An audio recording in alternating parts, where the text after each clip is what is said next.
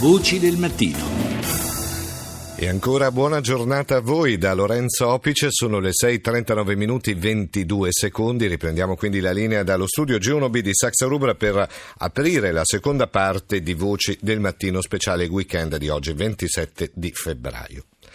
E adesso continuiamo con i nostri argomenti e vogliamo parlare di una legge, una legge che è la legge 3 eh, del 2012, fu varata dal governo Monti e ha un obiettivo ben preciso, quello di arginare gli effetti di una crisi economica planetaria.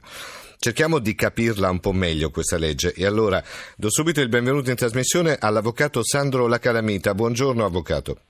Buongiorno, buongiorno a lei e buongiorno a tutti coloro che ci ascoltano. Lei è tra i principali sostenitori della effettiva applicabilità di questa legge, la 3 eh, 2012, perché questa è una legge che si rivolge a persone fisiche o ditte individuali per permettere la rateizzazione di un debito accumulato a causa della crisi economica. Però c'è la necessità di, ehm, come dire, della meritevolezza, nel senso questi debiti debbono essere stati accumulati perché non c'è una... Um, come dire, una, una, gestione non oculata del, del proprio patrimonio, ma perché eh, sono intervenuti fattori esterni come quella che è la crisi economica globale che ancora fa sentire i suoi effetti.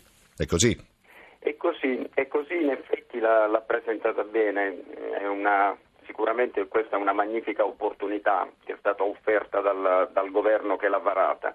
La possibilità, appunto, come lei diceva, per un soggetto sovraindebitato ritenuto meritevole, quindi un soggetto che evidentemente si è sovraindebitato suo malgrado per fattori contingenti. Sì e certamente la crisi economica che stiamo vivendo lo rappresenta un importante fattore contingente. Ecco, però c'è da valutare una cosa, Avvocato, che questa legge che è entrata appunto in vigore nel 2012 non è che è stata poi molto utilizzata. Per quale motivo non è stata utilizzata? Anche perché poi avrebbe eh, delle ricadute anche sul debitore notevole perché c'è una falcidia fino al 70% del debito delle falcidie importanti del debito e soprattutto poi, come diceva lei, rateizzarlo in un piano di ammortamento, mi riferisco al debito residuo.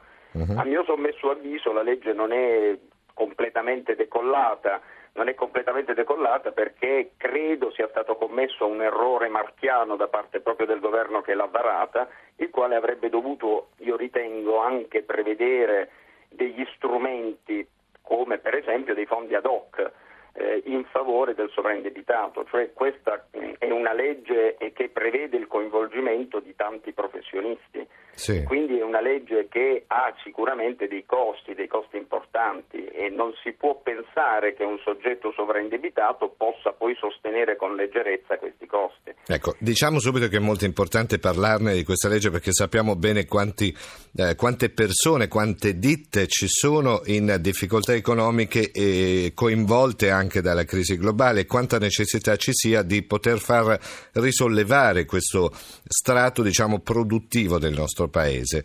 E questa legge ehm, ha questa carenza, diciamo, questa che abbiamo appena annunciato. Uh, lei fa parte, sta cercando meglio, di creare una sorta di rete che possa in un certo qual modo venire incontro a coloro che hanno contratto dei debiti, giusto? È così, innanzitutto ha detto bene, è una, è una, legge della quale è opportuno parlarne perché fino ad oggi non ha ottenuto quella, quella meritata centralità. Insomma.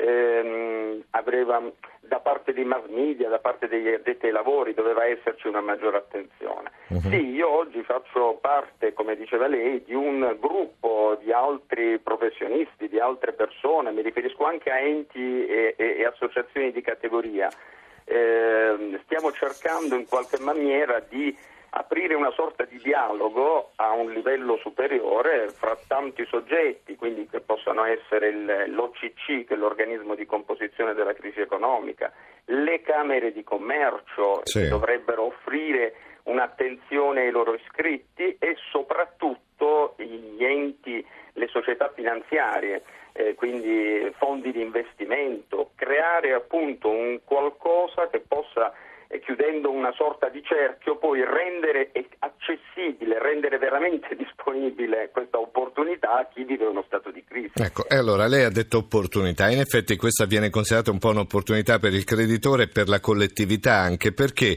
uh, i tanti debiti individuali, che sono a volte difficilmente recuperabili se non vengono veicolati, se non c'è una mano in sostanza per tornare su a galla in pratica, poi, potrebbero portare un effetto domino che investirebbe travolgendo anche coloro i quali non hanno accumulato i debiti. Quindi ecco perché è importante che ci sia una presa di coscienza e, e uscire da questa da questo tunnel del debito eh, nel quale sono cadute molte eh, ditte individuali, persone fisiche, insomma, no? Ma, ma, ma guardi, secondo me eh, un, occhio, un occhio poco attento potrebbe valutare questa come un'opportunità esclusiva del debitore. Mm. Eh, in realtà è così, senz'altro, il debitore poi di riflesso eh, usufruisce di questa, di, questa, di questa possibilità, ma come diceva lei l'opportunità, e d'altronde questa è la vera razza della legge, è per la collettività, sì, nel sì, senso sì. che si vuole consentire a un paese sempre più pregno di soggetti sovraindebitati